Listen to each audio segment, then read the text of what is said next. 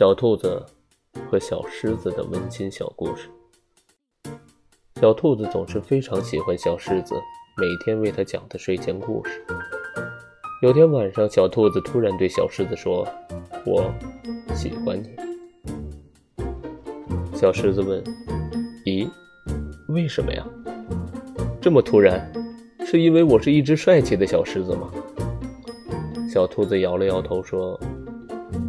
是因为你是一只给小兔子讲故事的狮子。